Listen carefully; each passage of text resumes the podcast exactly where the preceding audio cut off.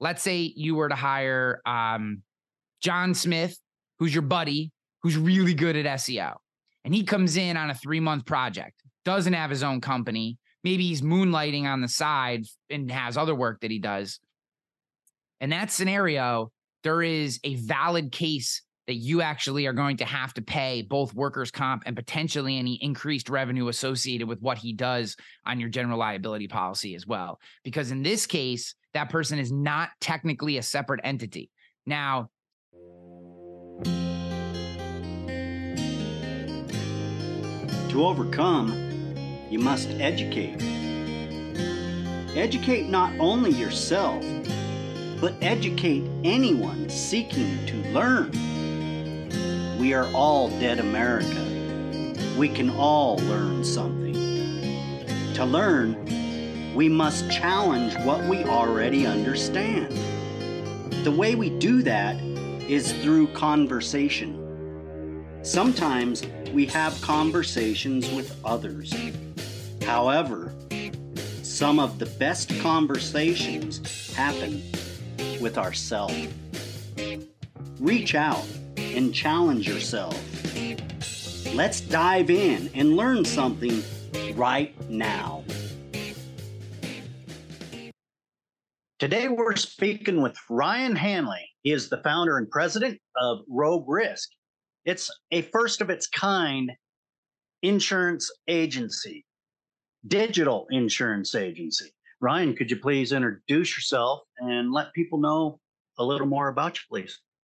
Hey, Ed, it's a pleasure to be here, man. I have a long and storied history in the insurance industry. I've been in for 17 years, but the rub is really about 3.5 years ago. I had been fired from my third consecutive executive position in a company and decided that the universe was telling me I was meant to be an entrepreneur. So I took those 17 years and kind of filtered them, simmered them, and figured out what I thought was missing in our space. No little boy or girl grows up wanting to be an insurance professional. Nobody. It is a monotonous and I think fair to say on the more boring side of the spectrum industry. However, it's incredibly important. There's a lot of reward into it, and for those of you who are capitalists, it has the best financial model that exists in the history of the world in terms of making personal income, finding financial freedom, and taking care of your family. So for all those reasons, despite my checkered past, I wanted to stay in the industry. And what I found was most of the industry operates in one of two segments. They are either a get rid of the humans, digitize everything, low touch, low interaction, low relationship, but easy, quick, fast, cheap, or they're higher touch, personalized service, relationship oriented, not necessarily more expensive. That's a big misnomer, which we can get to, but much slower, right? Just in terms of it's more hand to hand combat, right? You are dealing with people in one-to-one relationships. Everything is very personalized. Everything is very customized. Again, not necessarily more expensive. That is marketing. But it is a different kind of process. So you have this very traditional side, you have this very digital side. I've operated in both. So when I formed Rogue Risk, just putting my entrepreneurial hat on, I said, there has to be a solution in the middle. There has to be a way for us to leverage the humans in our industry. And this is something that I think whatever you do, whatever industry you're in, this is something that I think you can think about. This isn't just the insurance space, but how are the humans being leveraged? What do I mean by that? I mean, let's say you have a 20-minute block of time to spend with a customer or prospect. In most industries, particularly service industries or industries that have a legacy component to them. So let's take like tech out, app development out, stuff like AI out, anything that has a legacy component to it. What tends to happen is customer interactions in a 20-minute block are 5 minutes of talking to the customer and 15 minutes of transacting whatever that customer needs to get done. And what I wanted to do was flip that on its head. I wanted our people to be able to spend 15 minutes on the phone or interacting with our customers to build relationship, to understand what their real needs were, to help better align what we do with what actually would be good for them, and build self-service, automation, outsourced VAs, that kind of stuff, workflows in the background that then we only need 5 minutes to do all the transactional stuff. And I coined this term in our industry called a human optimized agency. And that is what Rogue Risk is. That's fascinating. You know, and in our world today, the digital world that we live in, the human is getting shoved out. Everything is AI and unpersonalized. So it definitely has to have proprietary software environment that, as you're getting acquainted, you're putting data in to find out the best fit. Is that how that works? Yeah. So so there's no, this is probably a failing of mine as an entrepreneur, but I tend to avoid proprietary technology builds unless I have to, because they're slower, they cost a lot more, and they break more often than stuff that's already been battle tested by 10,000, 100,000 other companies. So what we do is leverage technology that already exists for the most part. We have a couple small things that we've built, very small, but we leverage mostly off-the-rack technology. To me, it's more of a workflow process and mindset than it is actually a technology solution. Now, I am positive, and given all the time and money that exists in the world, I actually could map out exactly the piece of technology that would work perfectly for this process, but it's not necessary because I don't make my money as a CEO. I don't make my money. I don't make our company's money through IP, right? We're not a technology company. We get paid by insurance carriers for selling their products. We're a retail store. We're like a, you know, the insurance industry model is very similar to, say, like a shoe store, right? Nike, Adidas, New Balance, these are the vendors. Travelers, Liberty Mutual, Hartford, right? The carriers are the suppliers. And we take in supply and we sell it, and there's a small margin on top of it, and that small margin is what we get paid. So if you're paying your insurance carrier $1,000 for insurance, I don't make $1,000. I make $150. Right. So one of the things that we tell all our customers, and it's true, you know, I've kind of prided myself, for better and for worse, on being very transparent and authentic. For a long time, and for most of the history of the insurance industry, there's been this gatekeeper mentality where the only way you can get access to what I know is if you do business with me and all this kind of stuff. And I hate that, right? It's why I hate haggling for cars. I hate all this nonsense, right? Like, tell me what needs to get this deal done. Let's operate in good faith and let's move forward. So what I tell people all the time is, if I only do business with you for 1 year, I lose money on you. That's the truth. So when you do business with with any insurance carrier, this goes for the Geico, State Farm, Progressive, as much as it goes for any independent retail agency that you could do business with in every small town in America. The first year you do business with that company, they lose money on you. Depending on their economic model, it's very possible they lose money as well the second year. They need to do business with you somewhere between 2 and 4 years before they start to make money on you. So this is why, things like, you know, spending time focusing on renewals. This is why in the business, yes, there's a renewal component to the insurance industry that builds up over time and becomes a very advantageous financial model, but you have to do right by your customers. And when customers switch from carrier to carrier, from broker to broker, what happens is they actually get higher prices. So most people who switch often and shop often think they're really smart. And I find these to be very egocentric. It's usually men. And they're like, I don't trust anybody. I shop my insurance every year. And they think they're like super smart. And, you know, unfortunately, and there's no way of getting through to them on this, they actually pay more in the long run. Because here's what I know.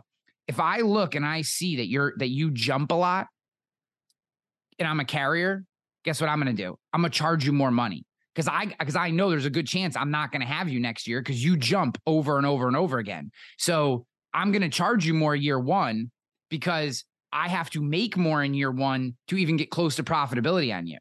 And look, these carriers are not dummies. You have not, you know, these people who shop and constantly switching, you have not figured out some secret game. Insurance has been around for 440 years. Like, you have not figured out some secret thing that these carriers don't know. They are some of the most data-driven organizations that exist. And frankly, you have what's called an insurance score. Every single person does, every single business does, has an insurance score. It is similar to a credit score, but not the same. And it essentially tracks your history.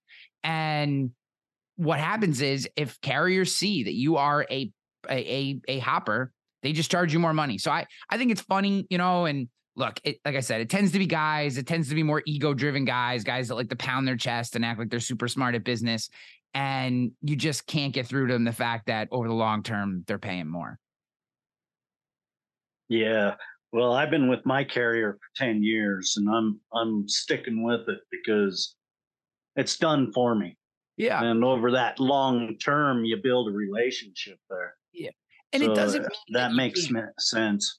Yeah, it doesn't mean you can't ever switch, and it doesn't mean that your insurance agent shouldn't look for other options.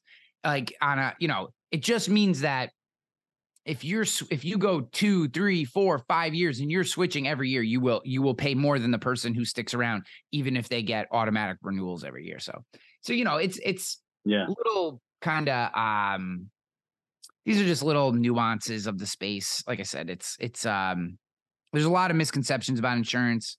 But in as much as most people, particularly businesses, so we only write business insurance. We don't do home and auto, or life insurance or health insurance.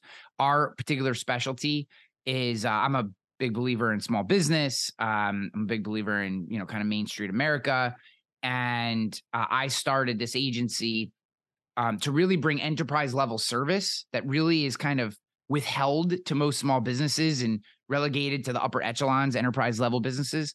I wanted to bring that level of service, care, and access to products down to Main Street America. That's really what Rogue Risk is all about. So our primary customer has, you know, 3 to 7 employees. You know, we have companies that do 50 million plus in revenue. So we have larger companies as well. And technically, in terms of the grander scale, that's still considered a small business, but, you know, that's a, you know, so we have nice sized businesses that we do business with, but we really, our bread and butter is helping the tried and true small business owner build a foundation upon which they can grow their business. Because my philosophy on this particular topic is that if you're not growing, you're dying, right? I think that's a fairly common. That's not my original saying, but it's certainly something that I believe in. So we always have to be looking to grow. And if we're always looking to grow, that means we have to take on new risks. Maybe it's a new employee, maybe it's a second location, maybe it's a new product line, maybe it's expanding the space that we own, et cetera. And all those scenarios, insurance provides the foundation upon which you can take those risks. So let's say you open a second location. Well, now you're one business owner, 2 locations. You can't be in both in the same time. Right. So now there's a little more risk. There's a little less oversight, a little less control, even if you have a manager or someone helping you or a family member, et cetera. So with that, there becomes a higher likelihood that there could be an accident. And in the event that there is an accident, the only entity that is going to come with a check and financially get you back to where you were is insurance. It is not 1850. The town is not rallying around you to put your business back up if it burns to the ground. Right. Like, if your business burns to the ground, people are going to basically hold their nose and say, when is this thing just going to be demolished so I don't have to look at it anymore? Insurance comes and provides that. So how we view it is not as protection, right? This is a big talking point for me, is that so many of my peers, so much of the industry talks about protection. Well, if your business is on fire, I am not going and getting buckets of water and putting it out, nor is anyone else in the insurance industry. That's protection. What we provide is sustainability. When that happens, and it's a horrible day, and unfortunately we see it because we have thousands and thousands of customers and it just happens. When that happens, what we do is we figure out how much you need to put your business back together, and we get you a check for that. Now, the pessimists who are listening to this go, rah, rah, my buddy had a hard time getting paid for this and paid. Guys, here's the deal. Can you find scenarios where an insurance company gave someone a hard time about a claim? For sure you can. But here's the deal. It is a contract. The contract clearly outlines what is covered and what is not. And when when there is a problem, it is 99.999% of the time because something happened that wasn't in the contract. If it's in the contract, they pay. So yeah, you can find scenarios. You can find things, this company that, oh, this guy's upset for this. But when you really dig into those stories, you know, so you got that buddy who likes to bitch about this insurance thing or whatever. Dig into that story a little bit, because I bet what you're going to find is there's some shady stuff going on there. And yeah, would it be nice if the insurance company just overlooked the shadiness and stuff? Yeah, but then everybody would do that stuff. You know, and the last thing I'll say on this particular topic, because it's something that at least people of a certain generation certainly remember, is Katrina. So the city of New Orleans and Katrina, particularly State Farm, but other carriers as well, got a tremendous amount of hate for Katrina. And there were mistakes made. There were things done that, while not illegal, were certainly not the way that I would ever do business, for sure. And I think most of us would. However, the city of New Orleans would not exist today if it weren't for the insurance industry. Would not exist. It would not exist. That city would not exist today if it wasn't for the insurance industry, because the vast, vast, vast majority of claims, the large buildings, the businesses, most of the homes got taken care of, got their checks, got cleaned out, got remediation services, got rebuilt. All of it was fixed through insurance money. All of it. Were there unfortunately segments of that city that certain carriers didn't do the right things? Yes. And that's a failing of humans, not of the product. So I say all this because I think a lot of people look at insurance. Again, I'm happy to talk about the entrepreneurial side. I'm happy to talk about other stuff that I do. I know we're kind of focused on this. This is like kind of my day job, I guess you could say. But I just think that when we reframe how we look at this particular product, we can think of it as a mechanism to grow our business, right? I want to expand locations. Okay, I'm going to go get the right insurance. So now I know that if something terrible happens at this location, because I'm not there and the oversight that I have in the first location isn't there, I know I'm going to be okay, right? They're not going to come after my home. They're not going to come after my assets. I'm going to get that building back, etc. Okay, so that I just try to reframe that for people. No one likes the expense. I don't like the expense.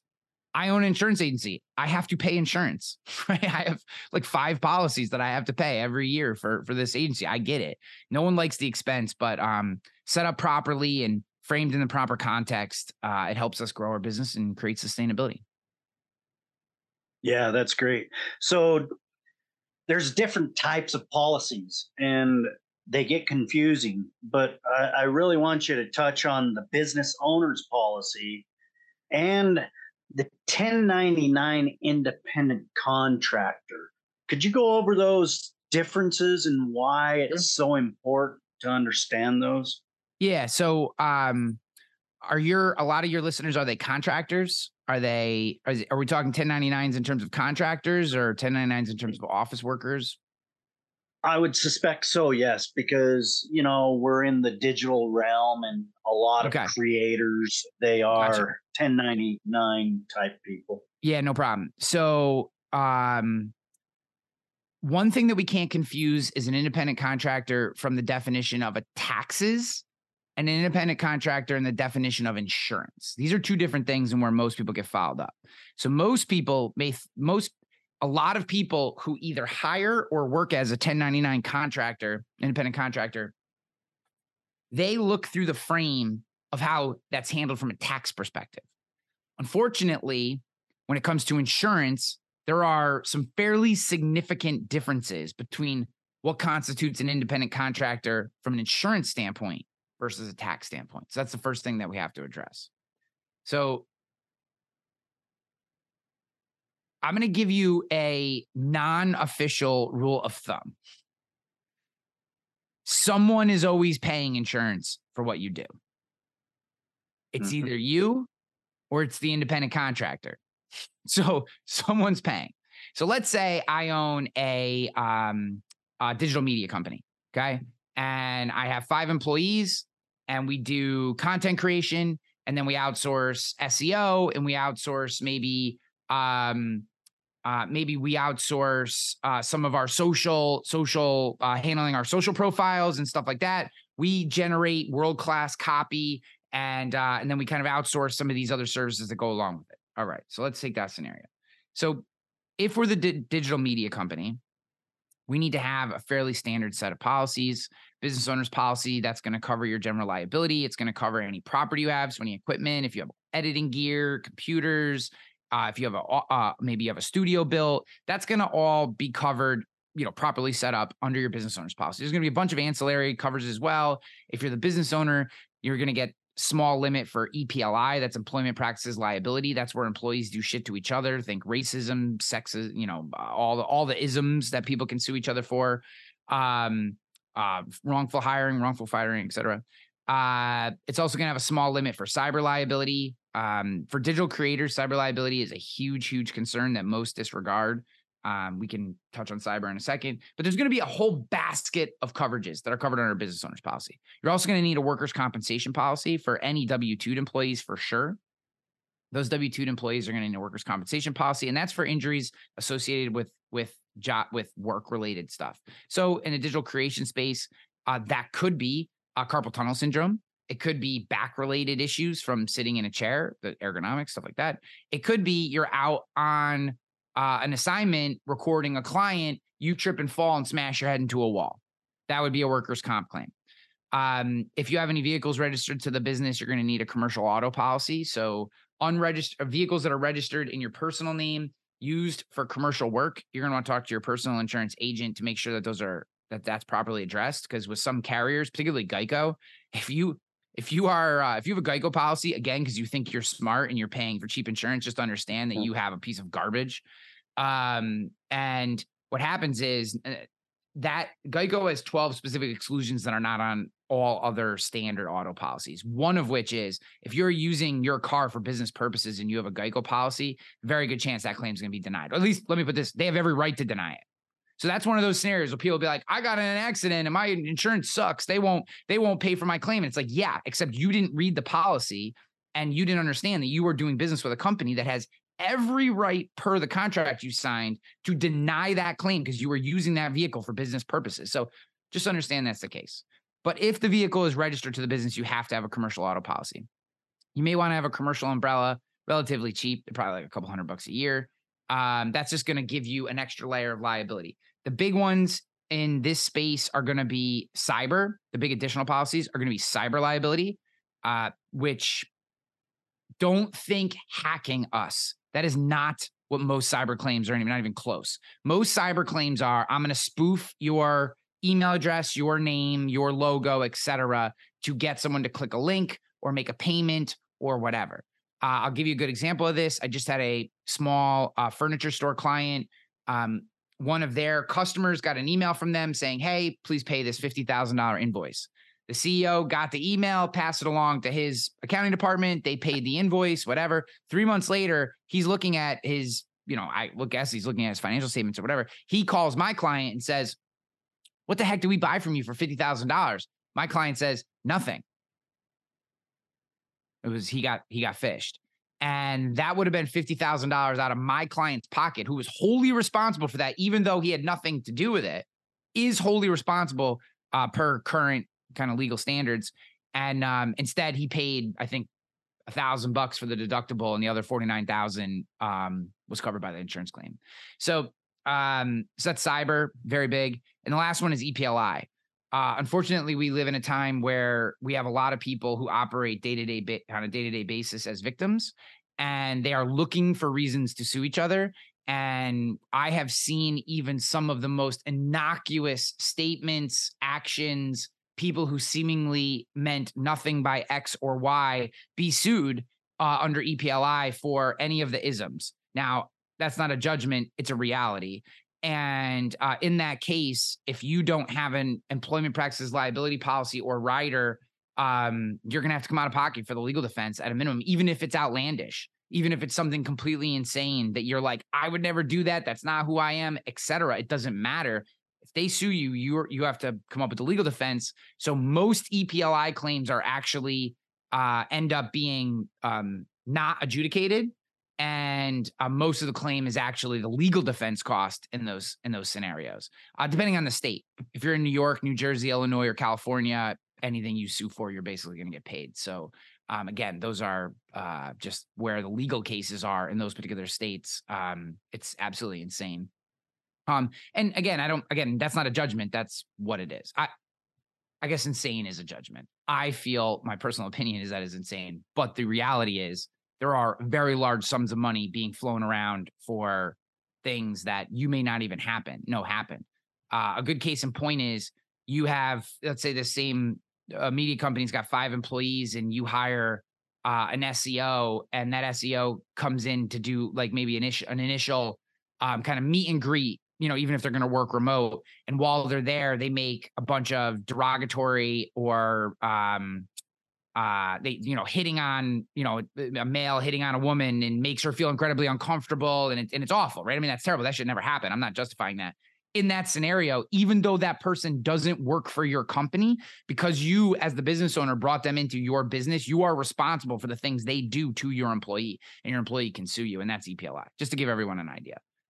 That's the second fastest growing claim in the United States. So that's why I bring that one up. Wow. Now let's get to independent contractors. So thinking about that same SEO, let's assume he is a decent person and not an a-hole who's going to make your employees feel awful. So in this scenario, there's a couple things. If that SEO has their own business, so John's SEO Services, LLC, they have their own location, they have their own logo, they're their own independent business, and you are just hiring them for their services. You do not need to carry workers' comp. You do not need to carry liability for them. However, let's say you were to hire John Smith, who's your buddy, who's really good at SEO, and he comes in on a 3-month project, doesn't have his own company. Maybe he's moonlighting on the side and has other work that he does.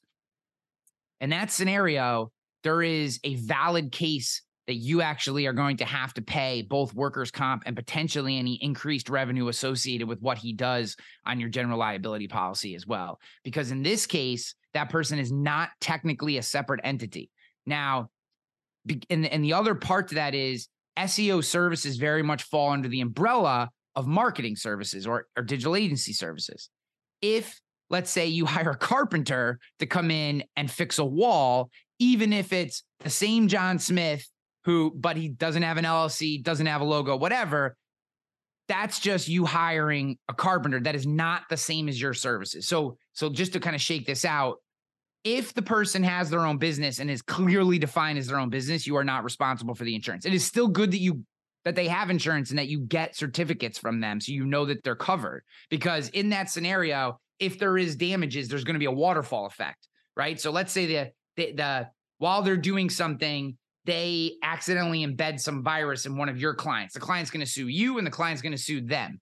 If they don't have insurance, guess who they're coming after? Coming after you, because you have it. So there's things there, and you can contractually work some of this out, but you want to make sure they have their own coverage. But you are not responsible for that coverage.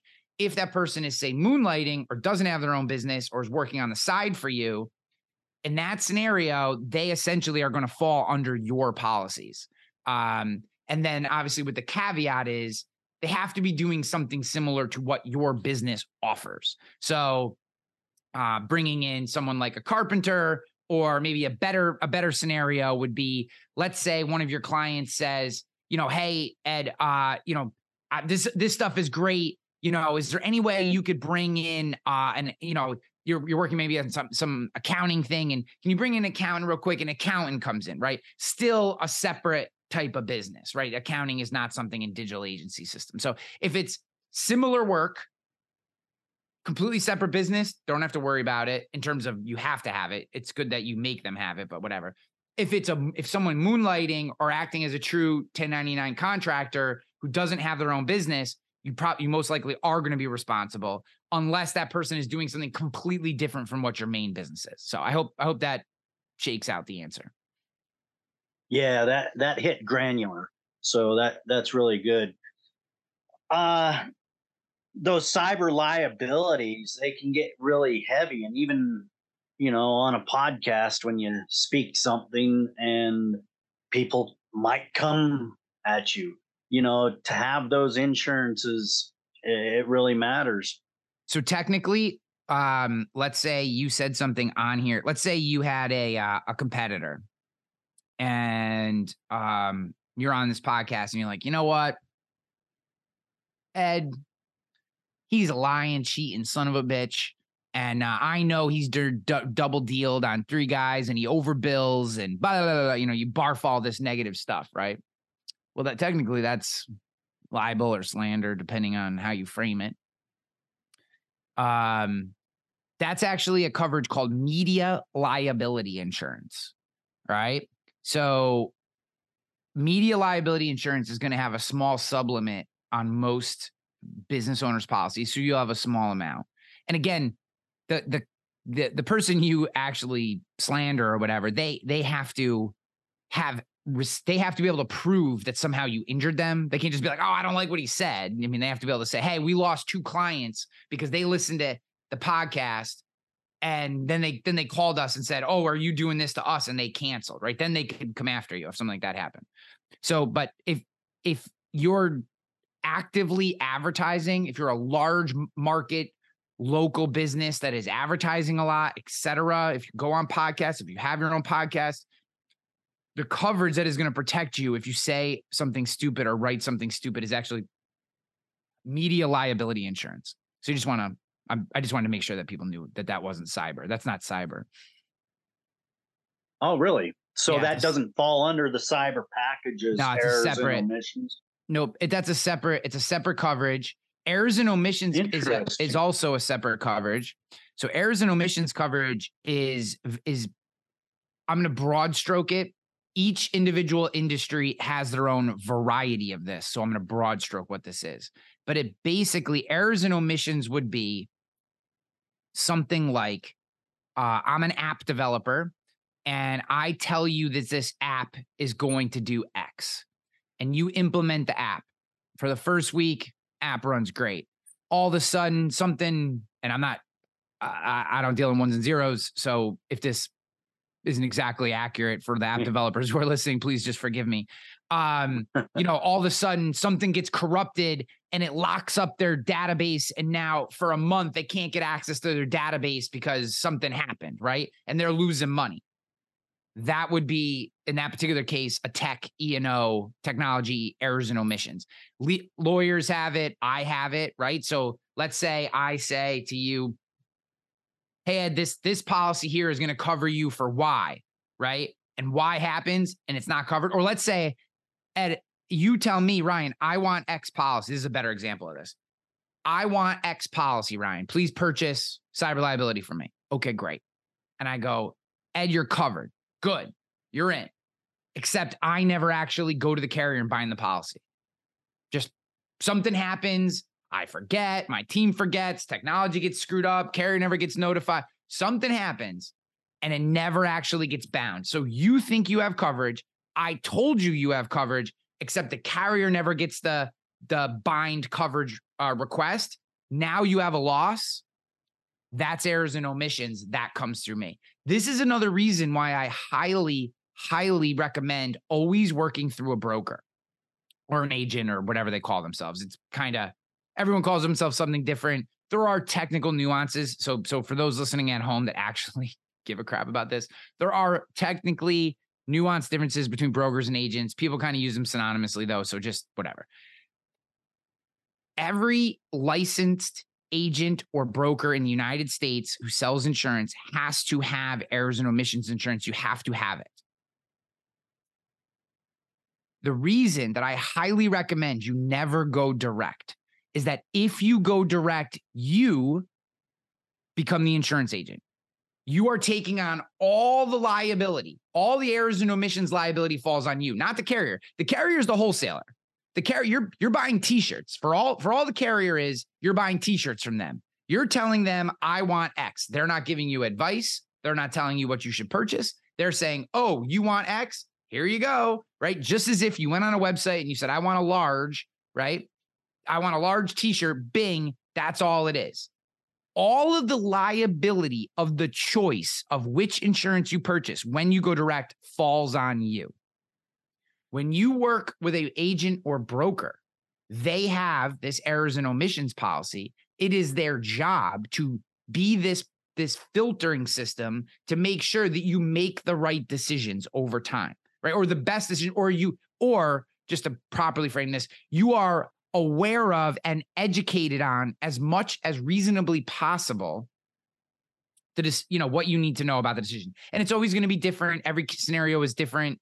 You know, there's certain people are going to listen more. Certain people aren't going to hear things. There are, you know, there's a lot of, but that is, there is a risk transfer to a certain extent to the agent and broker when you work through an agent and broker, right? And as long as they're operating in good faith and all that, there shouldn't be a problem. And another thing, and I said this at the beginning, it is a huge, huge misconception that somehow working with agents and brokers is more expensive. So Geico spends over $1 billion a year on advertising. That's the commission that I get when I sell you a policy. You're paying the same amount. You're paying. Liberty Mutual does a ton of advertising. People go direct and they're like, "Well, I went direct. I saved money." No, you didn't. How do you think they got you in? They had to pay for advertising. The points that they pay me go into advertising in the direct channel. They have to get you in somehow, right? So you're paying it somewhere. That is so. There is, you know, so there's this vast just, and again, this is people who think they're being super smart or trying to like buck the system. You are not being smart. Like, oh, we don't need middlemen anymore. Okay, you're taking on all the liability. You have no advice, and you're paying the same amount. Congratulations, you win. You know what I mean? Like it. This is, you know, it's just, but we all like to act smart, and I'm not trying to like give people a hard time, but our largest, that's not true anymore. Our second largest lead source is business owners who went direct, were unhappy, didn't get what they need, couldn't figure it out, and then they came and found us. So I see this every day over and over and over again, because we're kind of digitally savvy agency where, you know, we have one of the largest YouTube channels in the insurance industry. You know, we do a lot of SEO content work. We do a lot of social media work. So like we get these types of shoppers come to us, and what'll happen is they'll go to XYZ direct carrier first, have a bunch of problems over a year or two. And then they find us because we're like next on the list. And, you know, once they see what it's like to work with a human and know that, you know, someone's actually going to talk you through all your decisions and stuff, you know, they tend to like that better. Yeah. Well, that's huge, Ryan, because, you know, what I was told is not actually valid. So to get that clarification is important. Yeah. It's interesting. So the coverages that you are paying for, you should make sure that it's actually covering what you think it's covering. Yeah. That's important. Very important.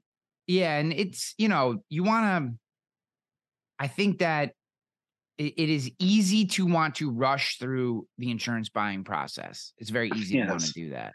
I get it. Yes. Right. I mean, it's like, you're like the last thing in the world you want to do is talk about your insurance. It's just, I completely understand. I'm not one of these people that's like, oh, this is the most important thing. You know what I mean? Like, I'm not one of those guys. I operate in reality. You know what I mean? I'm a business owner too. I completely get it. Yep. But if you can just slow down a little bit, and that doesn't mean hours, it means 10 extra minutes. And let that person, let whoever you're working with, ask a few different questions. We do have a proprietary process that we use to question business owners in a way that does not feel intrusive, but at the same time helps us understand what's going on with them. Because oftentimes business owners don't know what they don't know, right? They're not insurance professionals. We are. So we have a process that we walk them through, and it's just a series of questions. It's only 5 questions actually, but through those 5 questions, we basically are able to ascertain what's going on, what their primary concerns are, what needs to be solved now versus what we can come back to in a few weeks or a few months, et cetera. And in that way, we try to help business owners on their terms versus trying to shove some solution down their throat that is maybe easy for us, but not right for them. And, you know, it's taken me legitimately 17 years to get this process dialed in. you know, it helps us sell, which is great. I mean, for my own business, you know, that's a nice thing.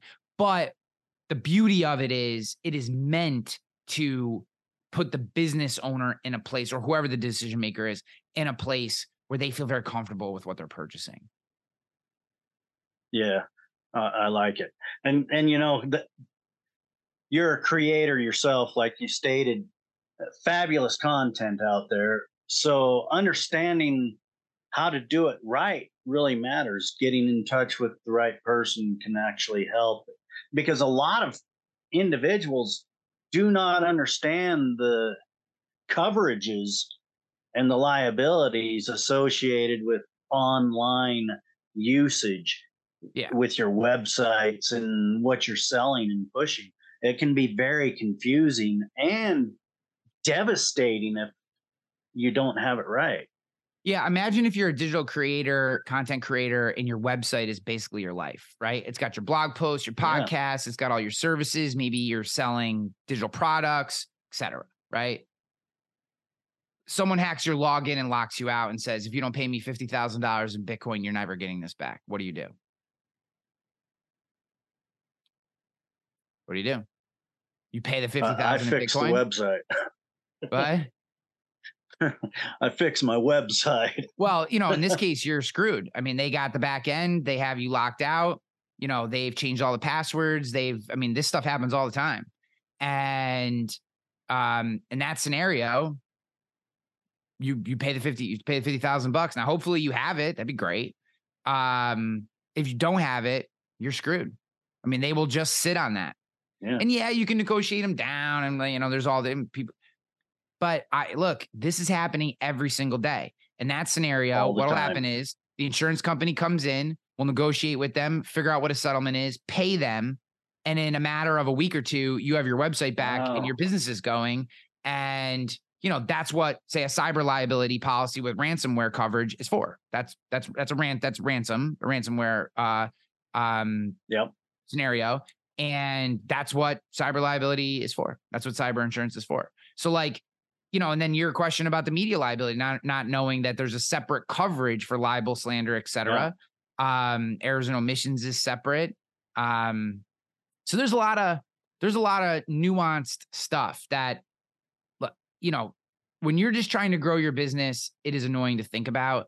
But my recommendation is find someone who's willing to walk you through it. It does not have to take a tremendous amount of time. The average, we have a philosophy. It's called one call close process. Okay. And most people, when they initially hear about it, they're like, oh, these guys only want to listen to us. They only want to deal with us one time. No. Right. We will talk to you. Our team, I have advisors all over the entire country. We're a national agency. We work in every state in the United States. I have people in every time zone, every quadrant, all over the country. And they will talk to you as many times as you need on the phone. There is no limit to how many times. But our goal is, out of respect for you, the business owner, to be able to work you through the process with one call, not closing you on the call, because no one wants that kind of pressure, urgency. That's not what we're trying to do.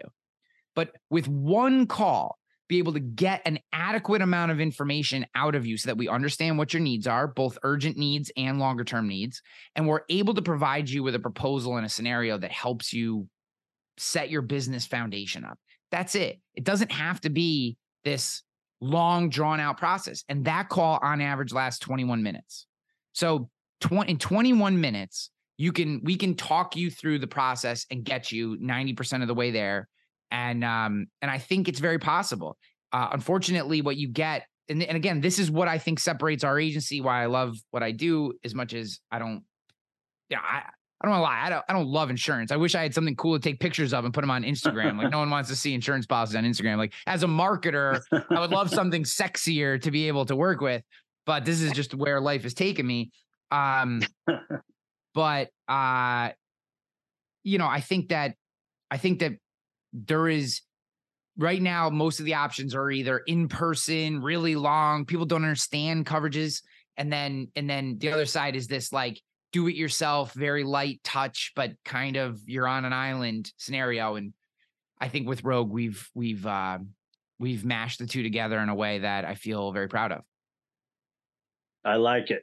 So let's segue a little bit with the last comment nobody really finds insurance attractive.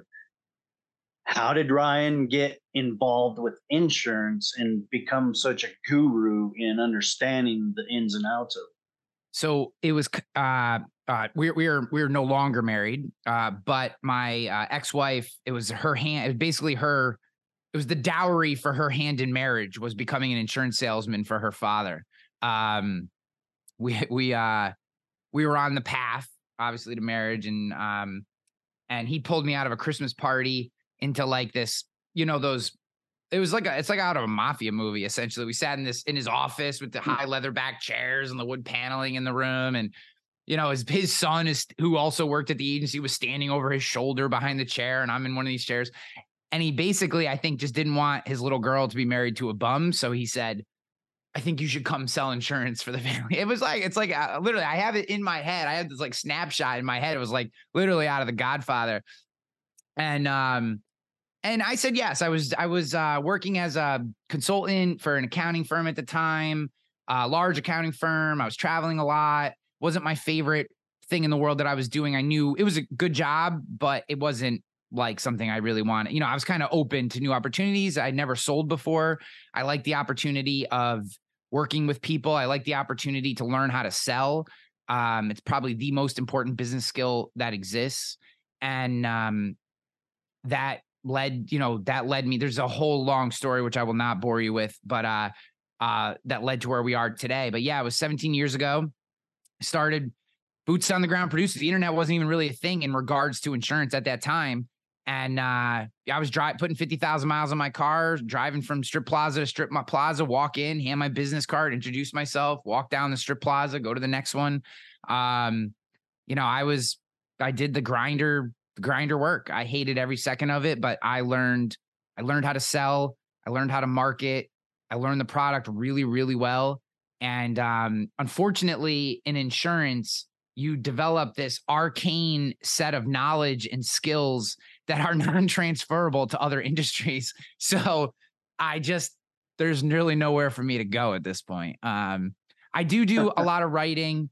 I wrote a book on content marketing back in 2015, which did pretty well. Self-published for the time. It did pretty well, about 5,000 copies sold. Now I write a lot about leadership and peak performance.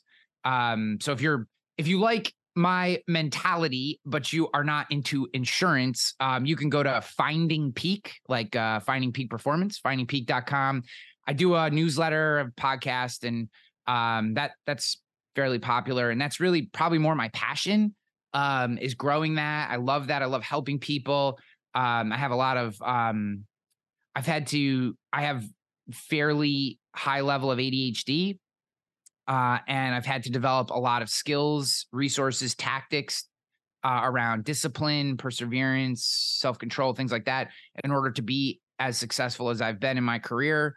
And, I try to teach those things as well as a lot of others, just to help people. You know, I like people to know that, all the crazy shit that's going on in their head, they're not alone. But you can also be very, very successful despite those voices, which I think some people, and this is what my experience has been, is that we allow the things that we believe are holding us back to become real when they're not.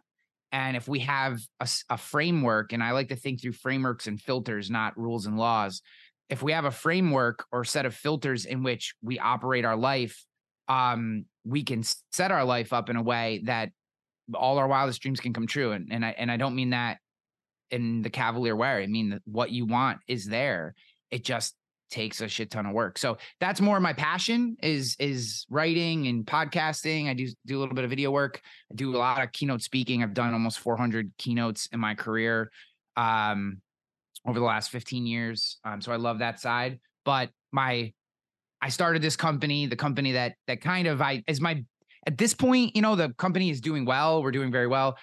We have a good process. That's really my testing ground. So the things that I talk about on this side, I use Rogue as a testing ground for that, and how we treat our employees and how we compensate people and different philosophies, and not like to torture them, but like to help that business improve and see their own lives. You know, I love my employees. I feel like it's every leader's job to have a responsibility for their employees. I think, unfortunately, in today's corporate environment, we've we live in this very odd place where we've over-indexed on feelings and at the same time under-indexed on humanity, if that makes sense. Like, everyone's feelings matter. I don't really care about your feelings. Like, you know, I create shirts for myself because I'm crazy. So I create these shirts for myself just to like remind myself of things.